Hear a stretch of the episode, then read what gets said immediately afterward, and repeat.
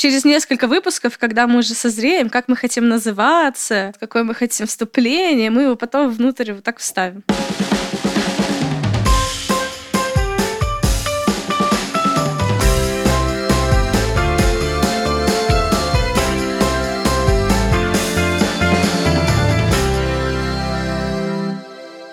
Можем на Чичико, кто первый. У нас есть видео, можем играть в Цуефа. Цуефа, первые ножницы. Цуефа.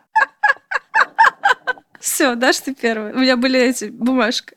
Меня зовут Даша. Я уже почти два года живу в Берлине и сейчас нахожусь на своей 29-й неделе беременности. Чувствую, как подхожу к сроку, максимально и по самочувствию, и по размеру живота, а, и по тревогам, которые меня окружают. Я работаю в маркетинге здесь, в Германии, и у нас есть замечательная собака Бьорн. Белая, пушистая собака Бьорн. Боже. В нашем подкасте Даша умница и красавица, а я большой Лебовский, мне кажется.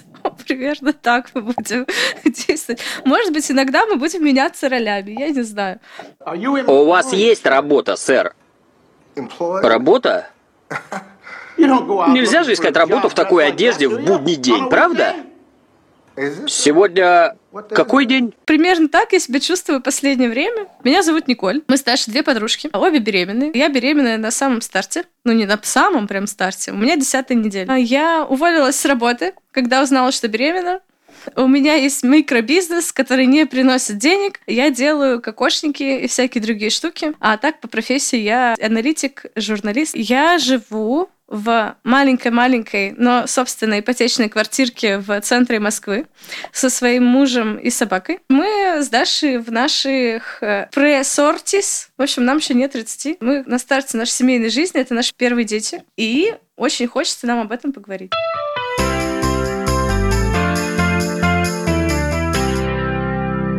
Возникла тема страхов. Мне кажется, что она супер такая всем доступная, понятное, я не поверю, что кто-то ничего не боится, входит в беременность, и всю беременность находится в таком состоянии бабочек, цветочков, вот, его ничего не колышет и не волнует.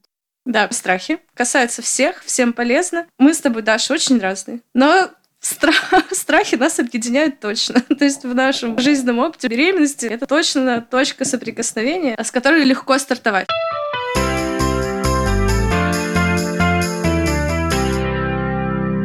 Я бы, наверное, знаешь, с чего хотела начать? Со страхов, которые касаются беременности, еще до беременности. Были ли у тебя такие? Нет, потому что еще до того, как я прям решила, что я буду беременной, стала предпринимать какие-то попытки, я слушала кучу подкастов про беременность. Обычно это подкасты от феминисток. И там было сказано, что беременность — это очень-очень тяжело, непредсказуемо, очень плохо. И как бы, ну не то, что очень плохо, а что это тяжело. Это никакие не бабочки, никакие не сладкие мармеладки, помадки. Это пиздец. Я рада, что у меня были заниженные ожидания о том, как будет проходить э, беременность, о том, что это за процесс. Поэтому все меня пока радует. вот, и не пугает. Но в целом я отношусь с низкими ожиданиями. Великая Троица разрывы, геморрой, больная спина. Вот так вот я думаю про беременность. Меня в какой-то момент стал напрягать возраст. Ну, точнее, не меня лично, а я чувствовала какое-то давление, ощущала, что типа вот, мне сначала там 24, 25, 26. Что ты старая? Чего? Было, было. У меня не было этого внутри, но это как-то навязывалось со стороны. Что есть понимание, ощущение, что женский организм, он не вечен, и он накапливает какую-то историю, генетические болезни. Ты чё? Оптимальный возраст, все говорят, оптимальный возраст для рожания детей 27 лет. Это откуда-то ко мне пришло от бабок, э, теток и так далее, еще в подростковом возрасте. Когда ты в подросток, ты вообще интересуешься, да, тебе интересно, когда у кого был первый секс, и когда кто рожал первых детей. И как бы ты думаешь, так, а в какого, во сколько меня мама родила, во сколько вот это родила. Ты, в общем, все это считаешь. Вот. И я как-то это вербализировала, и мне говорили, так, торопиться не надо, 27 лет вообще самый оптимальный возраст для женщины, чтобы рожать детей. Мы в идеальном возрасте, получается. как все вышло. О, сейчас я просто огорошу тебя. Ты на свой счет можешь вообще не переживать. Маленькая преамбула. Мой муж биоинформатик, и он э, изучает генетику, вот это вот все. Им в универе рассказывали, что у мужчины в сперме с возрастом очень активно копятся генетические мутации. То есть там прям есть большая разница между качеством спермы там 18, в 20, в 30, в 45 и так далее. А у женщин такого нет. То есть может сложнее проходить беременность, но на качество плода это не влияет. А влияет именно возраст мужа. У девочек закладываются яйцеклетки еще в утробе матери, и стареет скорее организм, который может выносить плод, какие-то хронические заболевания, которые накапливаются. Да. А у мужчин все намного сложнее. Вот эти все вопросики бесплодия, кажется, прежде всего нужно адресовать не к женщинам, а к мужчинам. Так, ну раз мы заговорили, самый первый страх на пути к беременности – бесплодие. Что, если я бесплодна? Я думала об этом. Потому что, в общем, мы перестали предохраняться, и все, это называется планирование беременности. Мне как-то гинеколог сказал, он говорит, вы планируете беременность? Я говорю, нет. А вы предохраняетесь? Нет. Она посмотрела на меня как на идиотку, потому что, а вам не кажется, что это и есть планирование беременности, когда вы не предохраняетесь? Он говорит, о, тогда да, конечно. И ровно в этот момент мой близкий, дорогой друг-коллега сказал, что его жена беременна, и они решили зачать ребенка вот с Нового года. На Новый год они поехали в какой-то путешествие по Египту с друзьями, квасили, танцевали, в общем, все было прекрасно, ну, как бы, и они умные такие, вообще год надо, люди в течение года беременеть, это займет какое-то время, и она забеременела с первого раза их попыток, потом заболела ковидом, и только потом узнала, что беременна. Такая была история. С одной стороны, да, она подбадривающая, что можно пить, бухать, пока ты не знаешь, что ты беременна, и заболеть ковидом, и все будет хорошо. Она уже родила, там все прекрасно. А второе, как бы у меня в голове засело, что у них получилось с первого раза. У меня не получилось с первого раза. Со второго, с третьего, с четвертого, пятого. В течение там девяти месяцев я там каждый месячный, там, они немножко задерживались там из-за простуды, из-за чего чего-нибудь еще. И я, значит, бежала в аптеку на работе делала эти тесты и думаю, вот сейчас, вот сейчас. Придумывала себе симптомы, что о, у меня что-то с запахом, о, собака себя как-то странно ведет, я беременна точно. В какой-то момент ты как бы понимаешь, что ты просто ведешь себя неадекватно. Я задумывалась о том, что, может быть, я бесплодна. И это так стрёмно, потому что ты чувствуешь себя супер бессильным. Когда ты забеременел, ты понимаешь, что ты сейчас чувствуешь себя бессильным так-то, потому что ты мало на что можешь повлиять. То есть ты не можешь повлиять на то, как быстро ты забеременеваешь, завтра, послезавтра, через год, через два, через три. И не можешь повлиять на то, как пройдет твоя беременность, будет ли здоров твой ребенок, вообще как все будет чеки-пуки или будет большая катастрофа. В общем, ты постоянно стоишь на краю какой-то большой катастрофы, как до зачатия, так и после. Так что это очень-очень большой страх. Я согласна с тобой. Я тоже хочу тут поделиться, что первая вообще мысль о бесплодии возникла, когда я пришла к гинекологу. И точно такой же вопрос возник ко мне от врача. Планируете ли вы беременность? На что я ответила нет. Предохраняетесь ли вы? На что я сказала нет. Мы не предохраняемся, а мы в целом не предохраняемся. И она спросила, ну какое время вы не предохраняетесь? Больше года. Да, больше года. И она такая, вы знаете, что это диагноз бесплодия? И я просто, на меня тогда как будто вылили просто ушат воды. Ну, понимаешь, она постеснялась спросить, вы кончали внутрь или нет? А есть же очень большая разница. Было а? такое какое-то ощущение, если честно, отвратительное от того, что тебя не продиагностировали, тебя спросили два вопроса, планируете ли вы беременность, страхаетесь ли вы без прессиков, и все, и сразу тебе такие, ты бесплодна. Я критикую такого доктора, который сразу обрушил на тебя ушат бесплодия. А, так, а тебя это на что-то замотивировало, чтобы ты там сделала какие-то дополнительные анализы, чтобы поспорила с доктором, что это неправда? Или ты такая, ну да, ладно, я согласна. Что ты подумала? Я подумала о том, что мы не планируем беременность, поэтому я пока что не занимаюсь этим вопросом. Типа для меня это было какой-то такой я бы так сказала, сигнал, звоночек того, что беременеть это нелегко. Но страх такой есть. Как ты считаешь, насколько он оправдан? Можно ли с ним как-то бороться? Со страхом бесплодия? Мне кажется, прям прекрасная штука читать статистику и давать себе люфт для спокойного дыхания. Мне очень помогло. По статистике норма вот такая. Не сегодня, не завтра, а в течение года. Но там еще написано, что нужно заниматься сексом два раза в неделю. Для меня это сложновато. Я не исполняла это прекрасное правило. Вот для меня это было сложно и странно. То есть вообще тебе нужно что-то предпринять. Если ты устал на работе, тебе не хочется заниматься сексом два раза в неделю, ну сделай что-нибудь, чтобы тебе хотелось. Я решала вот эту задачу. И вот э, я прочитала, что в 70% случаев женщины в возрасте от такого-то до такого-то беременеют в течение года. И значит, я отметила себе этот год. Вот год пройдет, тогда будем что-то делать. Потому что хочется, конечно, сразу пойти к доктору. Какая-то выдержка и терпение тоже важны. Потому что так себя затюкаешь, докторам набегаешься и охуеешь устанешь. Мне кажется, если ты такой весь затюканный, то эмоционально тяжелее. Я, наверное, привнесу более эмоциональный. Мне кажется, что он применим, но мне, по крайней мере, помогает не только там в случае этого страха, вообще любых страхов. Это пустить страх в себя и пофантазировать, что будет, если это произойдет. Но вот что будет, если у меня не будет детей? Какая я? Что я буду делать? Чем я буду заниматься? Какие у меня есть возможные варианты? Как я буду выстраивать отношения там со своим мужем? Я для себя как-то обрисовала, типа, условный какой-то план действий, что если. В целом, со страхом я пытаюсь, я не отталкиваю его, я боюсь, и все я больше его не подпускаю. А мой страх, иди ко мне, я тебя обниму, приручу и скажу, что это не страшно, что жизнь после этого продолжается. Слушай, это очень круто. Я совсем забыла про эту методику.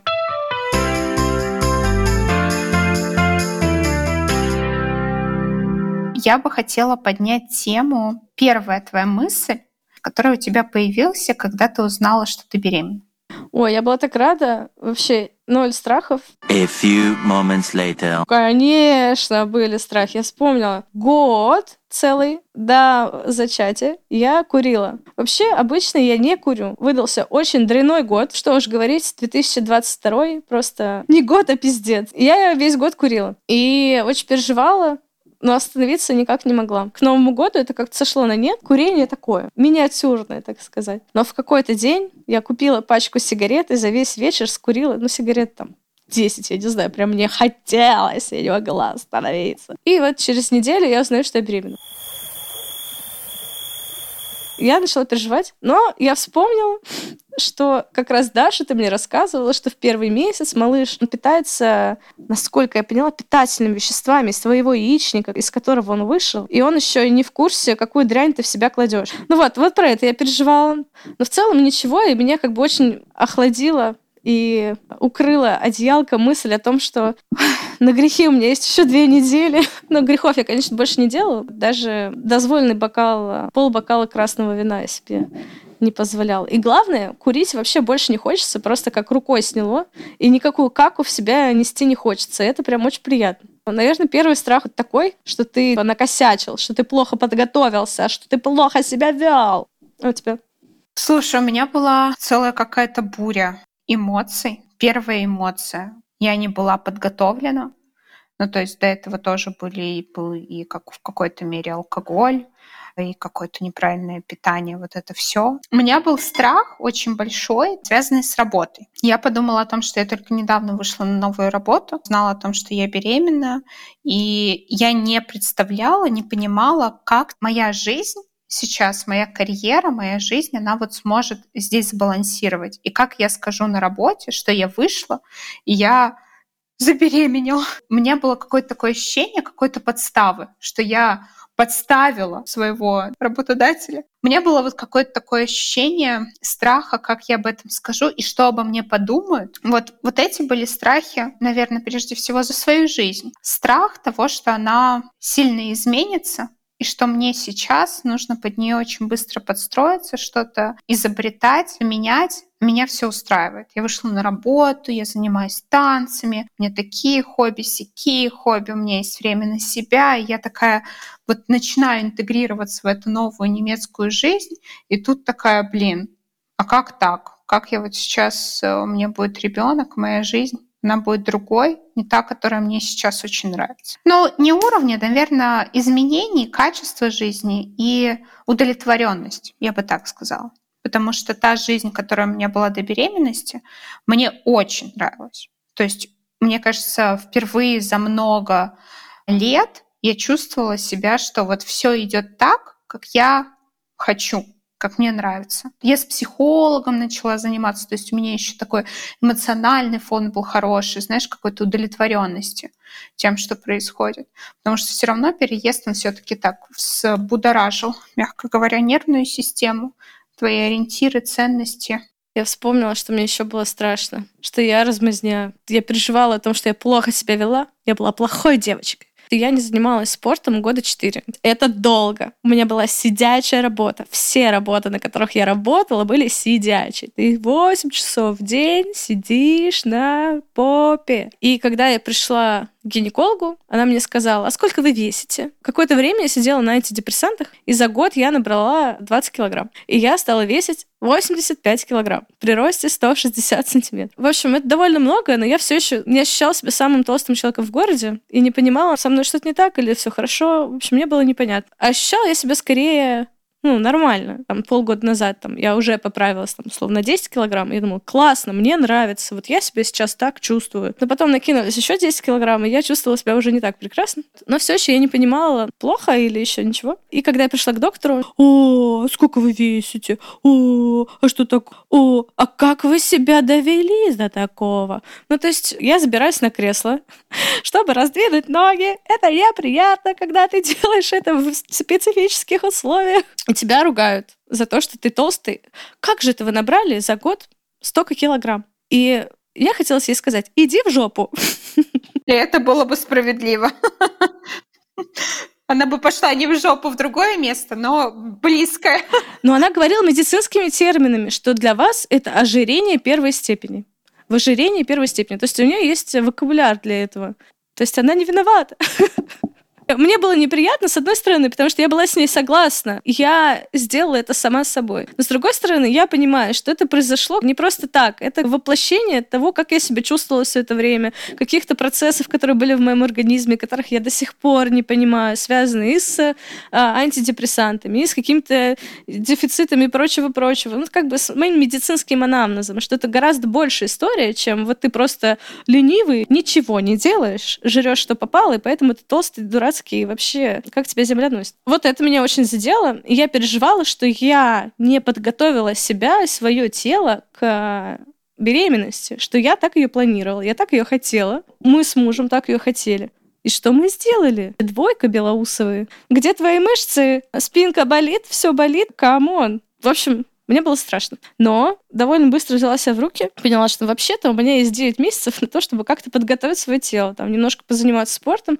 Я наняла тренера, и более того, тренировки очень простые, потому что тренер говорит, я к тебе как хрустальной вазе. Там, очень упрощенные упражнения, но все равно очень полезные, которые все равно готовят твое тело. Как раз ты не с места карьер прыгаешь, а начинаешь быть немножко более осознанным. Вот примерно такой страх еще постоянно сравниваешь себя с другими и думаешь, что ты полное чмо. Потому что вот вообще-то люди, а, не увольняются с работы, чтобы забеременеть, б, ходят беременные на работу, с, нормально кушают, когда ходят на работу, у них есть хобби, еще дети. И Д, они вообще-то еще спортом занимаются, сколько бы детей у них не было. А ты вот такая размазня, сидишь на жопе, еще ноешь. Во мне борются это два противоречия между тем, что у меня нет оснований для нытья, и тем, что вообще-то они есть, потому что я их чувствую, и как бы их не с потолка взяла. Мне здесь хочется сказать какой-то, наверное, некорректности, бестактности врача. Я, я понимаю, что она не хотела тебя, наверное, унизить и оскорбить. Вот. Но мне кажется, тоже то, как ты подбираешь слова и насколько ты можешь замотивировать человека что-то делать, это тоже имеет роль. Я тоже хочу поделиться. У меня в первом триместре началась невероятно, нет, наверное, уже ближе ко второму, да, второй триместр, невероятная тяга к сладкому. Мне хотелось съесть шоколад просто тоннами, пачками. Я могла себе позволить вот за один прием съесть плитку шоколада. Просто вот так вот с чашкой чая. Вот. И я, конечно, когда на это оглядывалась, понимала, что что-то, конечно, не ок.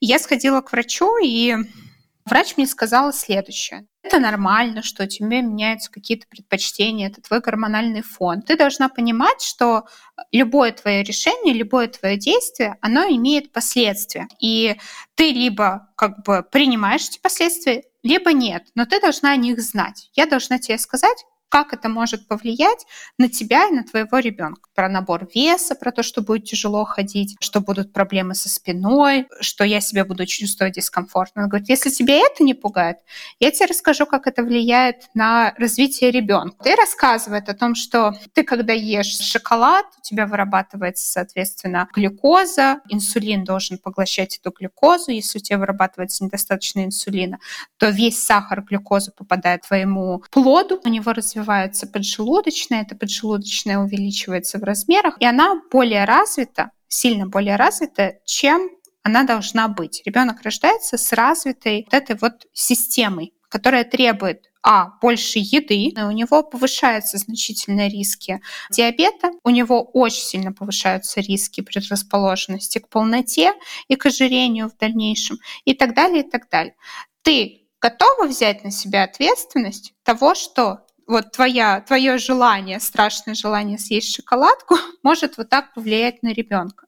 Ты можешь есть, никто не умрет, все будут живы, здоровы. Это может а, вот такие вот э, риски за собой привнести.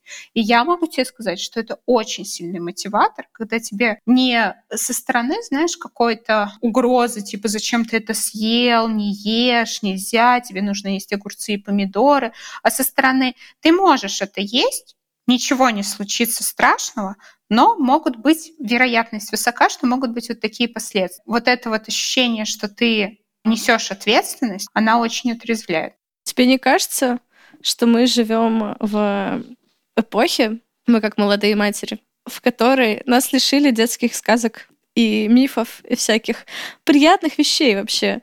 Потому что каждой девочке мама в детстве рассказывает, там, родственница, тетя, сестра, там, прохожая какая-то просто женщина, обязательно тебе расскажет про то, что ой, я когда беременна была, я такую хрень ела, так мне хотелось, не могла остановиться. Мама моя, говорит, я пила 7-Up. Вот, вот, просто не могла остановиться. Литрами, вагонами мне подвозили этот 7-Up. Приятельница моя рассказывает, Николька, запасайся лимонным щербетом, будет тебе благодать. И думаешь, и что теперь? Мне, по-моему, только можно запасаться куриной грудкой. И вот доктор говорит, вот белками запасайтесь, а все остальное забудьте. И вот это вот чувство осознанности, того, как ты ответственен, потому что ты не «Ой, мне захотелось сладенького, это малыш просит», ой, это можно, это нужно сразу кушать. А мы живем в какую-то эпоху без там Деда Мороза, условно. Как будто нас отобрали Дед Мороза. Вот, но с другой стороны, может быть, есть, конечно, в этом какой-то эффект. Не знаю. Тебе не обидно? Я согласна, что нет какой-то, наверное, такой расслабленности.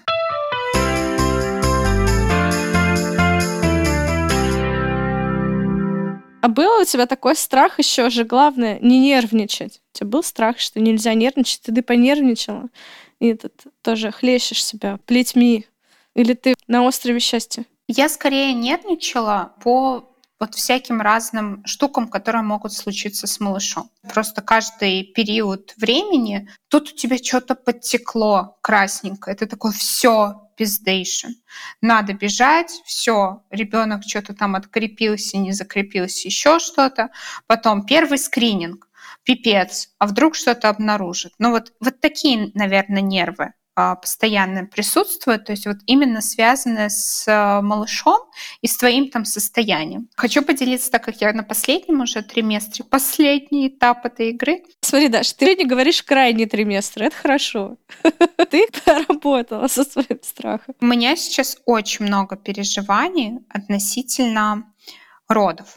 То есть раньше мне казалось, это так далеко, и я вообще сейчас так сейчас подготовлюсь, и я такая буду молодец, и я слушаю, читаю, смотрю на своих знакомых, друзей, родственников, а, какие-то просто чужие истории, думаю, это пиздейшн, это просто какая-то жесть, пиздейшнская. Вот, как природа такое могла допустить, в принципе. Вот эти вот страхи есть, и я, наверное, стараюсь с ними справляться тем, что я понимаю, что что-то я могу проработать. Ну, то есть какие-то вещи, типа научиться дышать, понять, что меня успокаивает, понять, что меня расслабляет. Ну, то есть вот именно внутренне себя подготовить к этому. Медицинской стороны, да, тоже почитать, познакомиться, что может произойти, то есть какие могут быть в целом исходы событий и как я могу к ним подготовиться, что я могу сделать, как я могу их предотвратить. Ну и, наверное, позитивное мышление. Как мне позитивно отнестись к тому, что моя киска может порваться? Как? Как? Как? Как? Это происходит во многих родах, и это какая-то очень популярная штука.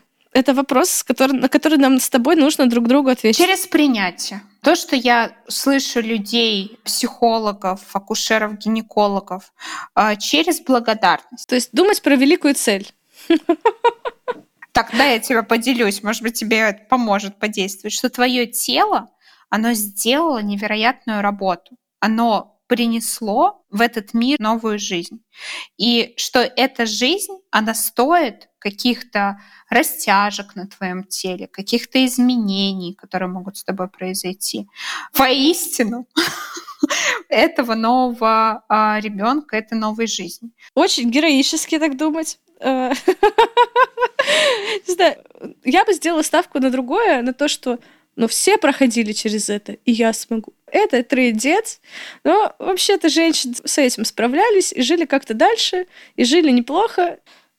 Ну, вроде бы это люди переживают, это заживает, заживает довольно быстро, а в моменте тебе так больно, что ты и не заметишь, что конкретно с тобой случилось. Вот так я примерно думаю. Великую цель, да, того, что ты мать-героиня, которая пожертвовала собой ради кого-то другого. Я бы тебе еще предложила обсудить самые популярные страхи и понять, сталкивалась ли ты с ними.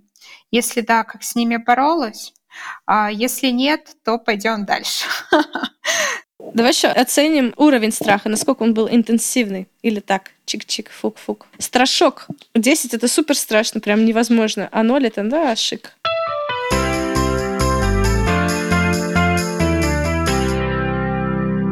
Первое. Страх перед родами. Беременные женщины могут испытывать страх перед процессом родов, так как они не знают, что произойдет и какие ощущения они будут испытывать. Боже, это такой старевший вопрос. Все уже беременные женщины знают, что с ним произойдет, но страх на девяточку, да. Очень-очень стрёмно, да. А ты бы сколько поставил? Девяточка? Он у меня, так знаешь, скачет. Он иногда типа на 7, 6, 7. Я такая думаю, блин, пипец, я смогу, я такая молодец. А иногда я послушаю историю, такая, блин, не, что-то я боюсь. Это 9. То есть я не совсем хочу закопаться в песок.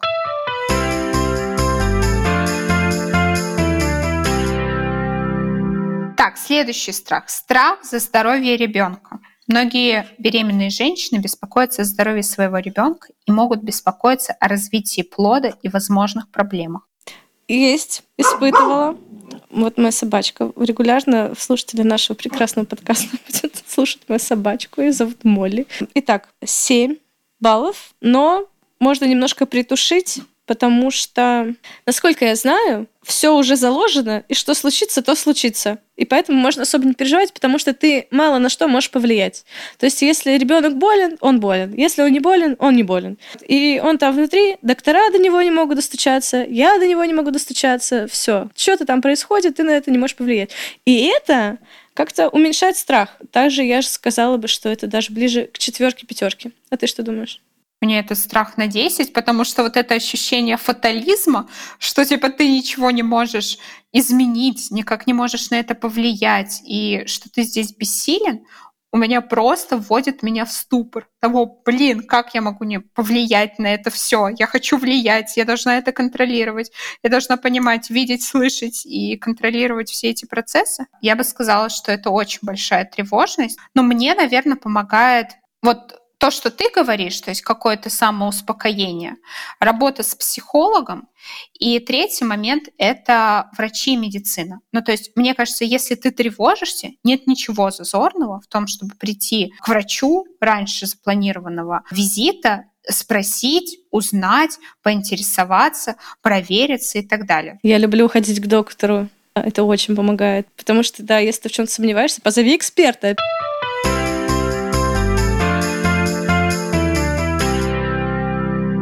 Следующий страх перед изменением тела. Беременность приводит к множеству изменений в теле женщины, таких как изменение формы и размеров тела, появление растяжек и так далее. Это может вызвать страх перед неприятным внешним видом. Фигня, потому что когда я набрала 25 или 20 килограмм, у меня случилось все. И растяжки, и, в общем, фигня, я считаю. Ну, растяжки, во-первых, ты с ними ничего не поделаешь. Не знаю, мне кажется, растяжки фигня, все фигня. Но есть прекрасные, прекрасные, прекрасные изменения в виде огромной груди. Я уже их ощутила, пошла, купила себе новый лифчик. Любила раньше ходить без бюстгальтера, потому что так чувствуешь себя свободнее, вообще приятно, и сосочки торчат. Это было приятно, а теперь я не могу, потому что она тяжелая. Вот ты надеваешь сверху пуховик, и он давит, и ты думаешь, так, еще я полчасика так похожу, у меня грудь до колена пустится, так нельзя, нельзя. Это все приятные решаемые проблемы. Можно пойти выбрать себе прекрасный, подходящий бюстгальтер, провести какое-то там приятное время наедине с собой, подобрать себе то, что тебе подходит в своем новом положении, в твоем новом статусе, хвастаться своей большой грудью просто перед всеми, ну, как бы обращать на нее внимание. Вот так что вот, вот ноль страхов из этого. Да. У меня были страхи, переживания, особенно когда сейчас на себя смотрю и думаю, боже мой, я была такая худая, хотя в моменте я, конечно, не ощущала себя худой. У меня, наверное, страх даже не то, что в моменте меняется тело. Ну, то есть оно прикольно, mm-hmm. типа оно выглядит интересно, оно в новом статусе. Прикольное. Скорее то, что я не смогу вернуться в свое тело, что оно уже безвозвратно другое, что оно уже становится вот по-настоящему женским. Навряд ли я смогу вернуть его в какую-то прям дородовую форму, либо, но это будет стоить очень больших усилий и вложений. Я уважаю очень спортивных людей. Они для меня как суперзвезды. Я на них смотрю, думаю, они такие талантливые, они такие молодцы. Когда ты владеешь своим телом, ты знаешь, что оно может. Ты спортивный человек. Я восхищаюсь ужасно. Просто все знают, пожалуйста. И я видела... Ну, есть куча, знаешь, таких фотографий. Вот, модель такая-то через месяц после родов уже вышла на подиум, у меня плоский живот и прочее, прочее. Я понимаю, что это привилегия, и не привилегия, а заслуга. Это вот что-то, что ты там заработал спортивного тела. Такое происходит, что оно как бы шах, и обратно возвращается, потому что у него есть наработанная форма. Это тело знает, чего от него надо. Оно умное. Твое тело условно ходит в универ, а мое тело ходит в ПТУ. Ты ощущаешь вот это преимущество или это не помогает? Просто вот мне другой такой тренер, в общем, просто какой-то некий тренер. Мы с ним это обсуждали, он говорит, ты чё? Ну, с тобой, конечно, ничего не поделаешь, но вот вообще спортивные люди, вот если они занимаются, то они очень быстро приходят в форму. Вот там месяц, и уже все, они уже обратно классно занимаются, они уже красивые, вообще чики-пуки. Что ты про это думаешь? Потому что я уверена, что это так и работает. Как два, ну не знаю, как два плюс два, что так устроена жизнь, и что это прекрасно. Потому что когда ты кого-то обучил что-то, вот условно, ты сходила в универ, может, не очень хорошо все прошло, но все-таки твой мозг немножко поднакачался, и как бы ты уже это не потеряешь, там, условно, если не заболеешь. Как бы это с тобой. Как с мозгом, что ты его тренируешь, и он себя такой бодрый, активный, даже если ты месяц ничего не делал, год ничего не делал, вот, тупил, там, не знаю, смотрел в потолок в одну точку, ты потом вернешься обратно. Меня ощущение, что все плюс-минус как бы одинаково проходят путь восстановления. Да, возможно, у моего тела есть какое-то преимущество. Я понимаю, как человек, который занимается, что на твою форму и на твое тело влияет не только то, сколько ты занимаешься и что ты ешь, но и как правило, прежде всего, первым пунктом, сколько ты спишь. А ты не спишь. Ты как мать не спишь. И меня вот это пугает, что ты можешь убиваться на тренировках, есть куриную грудку с гречкой, но если у тебя отсутствует сон, считай, что ты просто как бы сливаешь это в унитаз. Ну, то есть это не экологично, в том числе для твоего тела. Вот у меня интересно, что случится с сосками. Потому что я любитель бани. Я люблю ходить в баню. И в бане прекрасно тем, что ты видишь многообразие разных тел. Ну вот просто думаешь, надо же, и так можно, и так можно, и сяк можно. Сосочная выставка, сисошная. Ну вот, и мне очень интересно, потому что, знаешь, я видела, мне уже 27 лет. В целом у меня должна быть, ну как бы я уже взрослая, и у меня сформировавшееся тело. Но я все еще как бы, когда я вижу какую-то грудь в бане или на картинке, Я думаю, вот это взрослая грудь взрослого человека. Знаешь, такие торчащие, торчащие соски. А у меня они как будто подростковые. И я думаю, а что же с ними будет? Они станут как у взрослых или нет? В общем, соски самые интересные, Я даже не знаю, у меня не произошло пока что никаких кардинальных изменений с сосками. Я знаю, что они там сильно увеличиваются, темнеют, еще что-то появляется. У меня пока что этого всего не произошло. Но это не то, что, знаешь, меня как-то очень парило.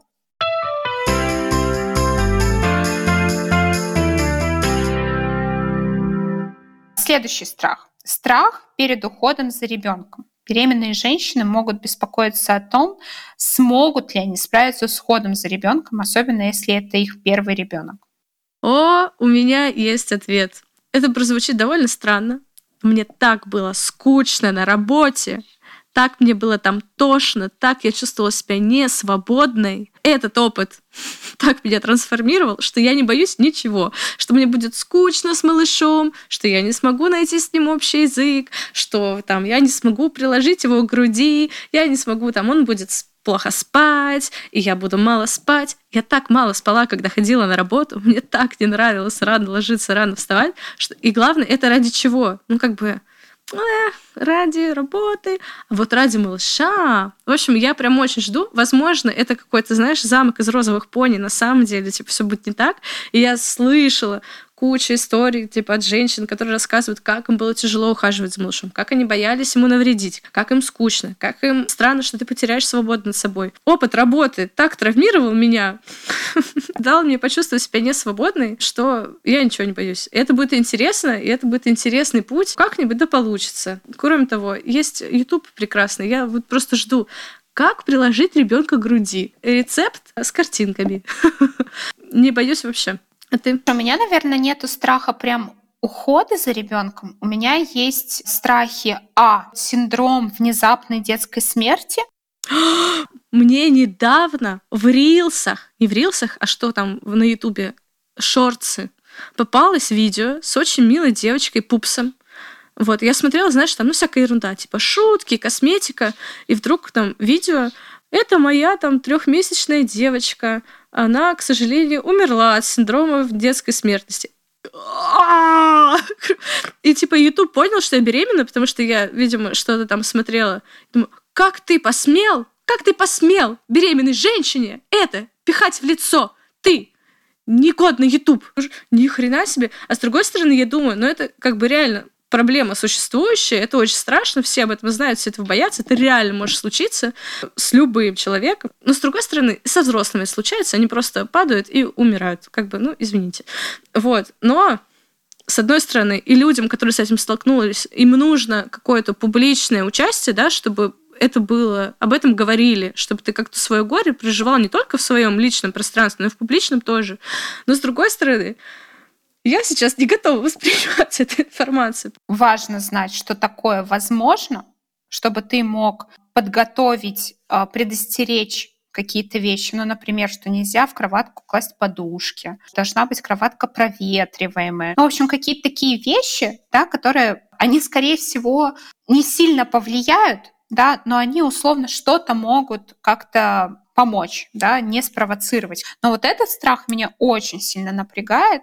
Ну и, наверное, Дальше, если в эту тему углубляться, это, наверное, страхи какого-то развития или возможного отставания в развитии, не знаю, речи, еще что-то, какие-то болезни, которые могут случиться, и я не смогу с ними справиться. Вопрос прививок. Ну, в общем, какие-то такие переживания не скорее типа смогу ли я вытащить э, какашку из попы, поменять памперс и одеть ребенка и с ним погулять, а скорее вот страхи потерять малыша и второй страх что-то сделать неправильно, да, что может сугубить его как-то развитие. Угу. А, я забыла совсем про прививки.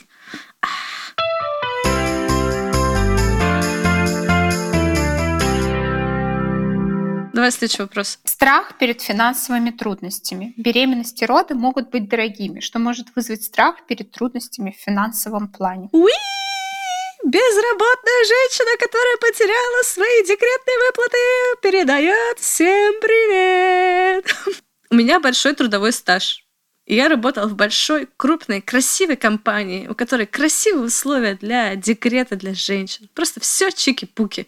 И еще, когда я только устроилась в эту компанию, мне говорили взрослые там подруги и родственницы, о, это прекрасное место, Николь, прекрасное место, прекрасный работодатель, чтобы уйти в декрет. И я тоже так думала. Но жизнь распределилась по-другому, и силы работать там закончились раньше, чем э, я успела там походить в декрет. И у меня был большой выбор. Я уже узнала о том, что я беременна, я уже сказала, что я увольняюсь, что я могу забрать обратно заявление и продолжить работать. И я подумала, и вот это все время я буду сидеть, у меня будет продолжать расти жопа, я все еще буду заниматься сидячим образом жизни. No, no, no, no, no. Ни за какие ковришки. Я сделала супер э, безрассудный с финансовой точки зрения поступок, который не помогает мне заработать на какие-то суперкомфортные роды. У меня теперь нету страховки ДМС, у меня есть только государственная страховка. Я прикрепилась к женской консультации на районе. Вот, встает вопрос, когда же я выйду на работу, и пока не могу на него ответить. Но самое смешное дальше. Вот мы обсуждаем уровень страха. Мне посрать. я не боюсь. Если вдруг так случится, что нужно будет пойти работать, заработать деньги, все вокруг умрут, останусь только я, ну хоть кто-нибудь один останется, кто посидит с малышом, и я пойду поработаю. Как-нибудь, как-нибудь, как-нибудь. В общем, так что страх на уровне троечки. Троечка. Слушай, я бы, наверное, тоже сказала, что у меня страх на уровне 3-4. Кажется, что он усугубляется тем, что мы живем в Германии, у нас временное место жительства. Это значит, что если мы теряем работу, то мы теряем возможность здесь находиться в стране, и нам нужно уезжать. И это вносит какой-то такой дисбаланс, а, нестабильность и ощущение того, что рынок сейчас такой очень сложный, финансовый, компании много увольняют. Ну, в общем, есть переживания. У меня нет переживаний здесь за роды, я имею в виду с финансовой стороны, но мне кажется, мы отдельно обязательно поднимем эту тему, вот разницу там родов, медицины в Германии, в России и так далее. Но если коротко, здесь все покрывает твоя страховка, и страховка, тут нет разделения условного на а, ОМС и ДМС, то вся страховка как ДМС. Она включает в себя всех врачей, все анализы, все услуги, ты можешь выбрать любую клинику и так далее.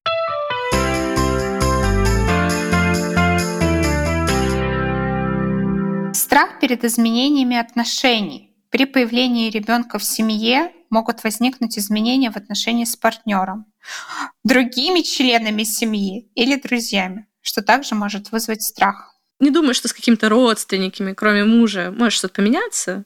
Я подозреваю. Вообще, мне с детства мама говорила, что я с малышом твоим сидеть не буду ты взрослая, я вот буду отдыхать, путешествовать и так далее. Мы сейчас живем время, в которое нет ни денег, ни возможности отдыхать, путешествовать, поэтому эта проблема отпала. Я думаю, что моей маме будет интересно сидеть с моим малышом. Но если отбросить э, шутки в сторону, меня очень волнует сексуальная жизнь между женатыми людьми.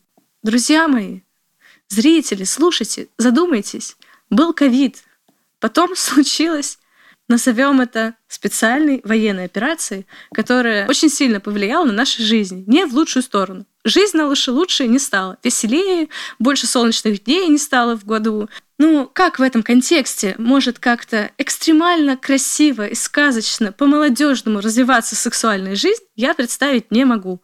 А сейчас ты не понимаешь, что происходит с твоим телом. У меня сейчас начинается что-то вроде токсикоза, мне все воняет. Все воняет, не могу. Холодильник пахнет. Три раза помыла, все равно пахнет. Все такое странное вокруг. Я впервые в своей жизни безработная. Я сплю до обеда, потому что а кто знает почему? Потому что у меня депрессия или потому что у меня первый триместр, и я просто устаю, мне можно спать до обеда. Как в этом контексте повернется река моей сексуальной жизни, никто не знает. Это действительно интересно. И я не понимаю, ну, то есть, какую роль это играет в жизни партнеров? Опять же, сколько людей, столько и мнений говорят, что это самое главное в семейной жизни. Да? Вот секс самое главное. Вот если секс плохой, все, пиши пропало.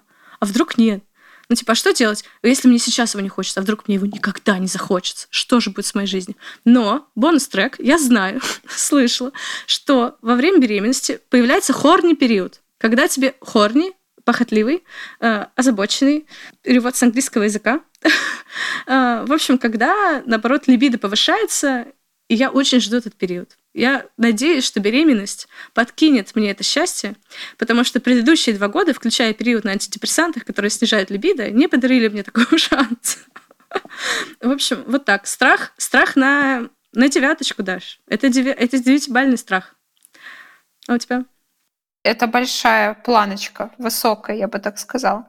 Слушай, мне тут это много тем подняла внутри этого страха. Отвечу сначала на вопрос. У меня есть этот страх, мне есть это переживание, мне есть переживание того, что мы приняли решение с мужем, что наши роды будут партнерские. Точнее, здесь в Германии нет понятия партнерских родов. Здесь мужчина по умолчанию присутствует на родах. Я понимаю, я тоже очень много слышала о том, что, в общем-то, зрелище того, как твоя любимая женщина рожает, отбивает после этого. Ну подожди, они же смотрят не туда, они смотрят сбоку. Там ничего не видно. У меня, по крайней мере, есть такие мысли, я бы даже не сказала страх, восприятие тебя как женщины. Типа ты, мне кажется, после этого становишься не желанной женщиной, не любовницей, ты становишься матерью. В общем, да, наверное, есть страх за сексуальность, за уровень либидо, есть страх за то, как тебя будет воспринимать партнер, как ты себя будешь воспринимать после рождения ребенка. А про твой вопрос, бывает ли, наступает ли период повышенного либидо, у меня наступил. Да, он был. Это связано с тем, что там расширяются сосуды, у тебя приливает, в общем, кровь, в том числе к половым органам. За счет этого происходит такое как бы возбуждение без возбуждения. Даже один вопрос. Какая неделя? Какая неделя? Пожалуйста, пожалуйста, я запишу. У меня в календаре отмечу. Мне это было в начале, ну то есть вот э, первый триместр. О, нет, я уже прошла это время.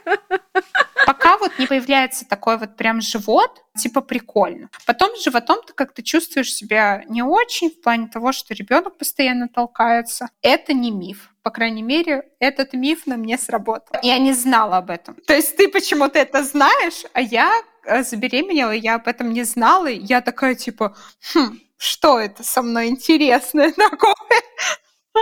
Как прикольно.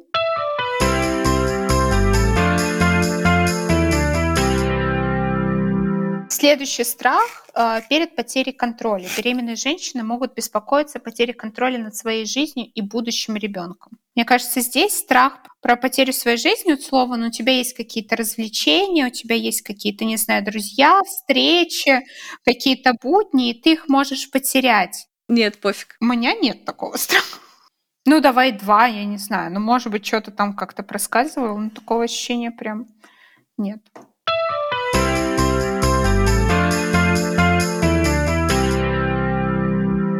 Перейдем к последнему страху. Страх перед осложнениями беременности. Беременность может сопровождаться осложнениями, такими как высокое кровеносное давление или диабет, что может вызвать страх перед возможными последствиями для твоего именно здоровья. Давай откроем карты, да, что мы с тобой уже испытываем эти осложнения в той или иной степени. В общем, у нас Дашей подозрение на гестационный диабет. Это такая штука, диабет беременных. Он может пройти после родов, благополучно, прекрасно, может не пройти и превратиться в диабет второго типа. Мне об этом сказали как бы на первом приеме у доктора. Э, довольно высокий сахар. Он в норме обычный до 6, но выше 5.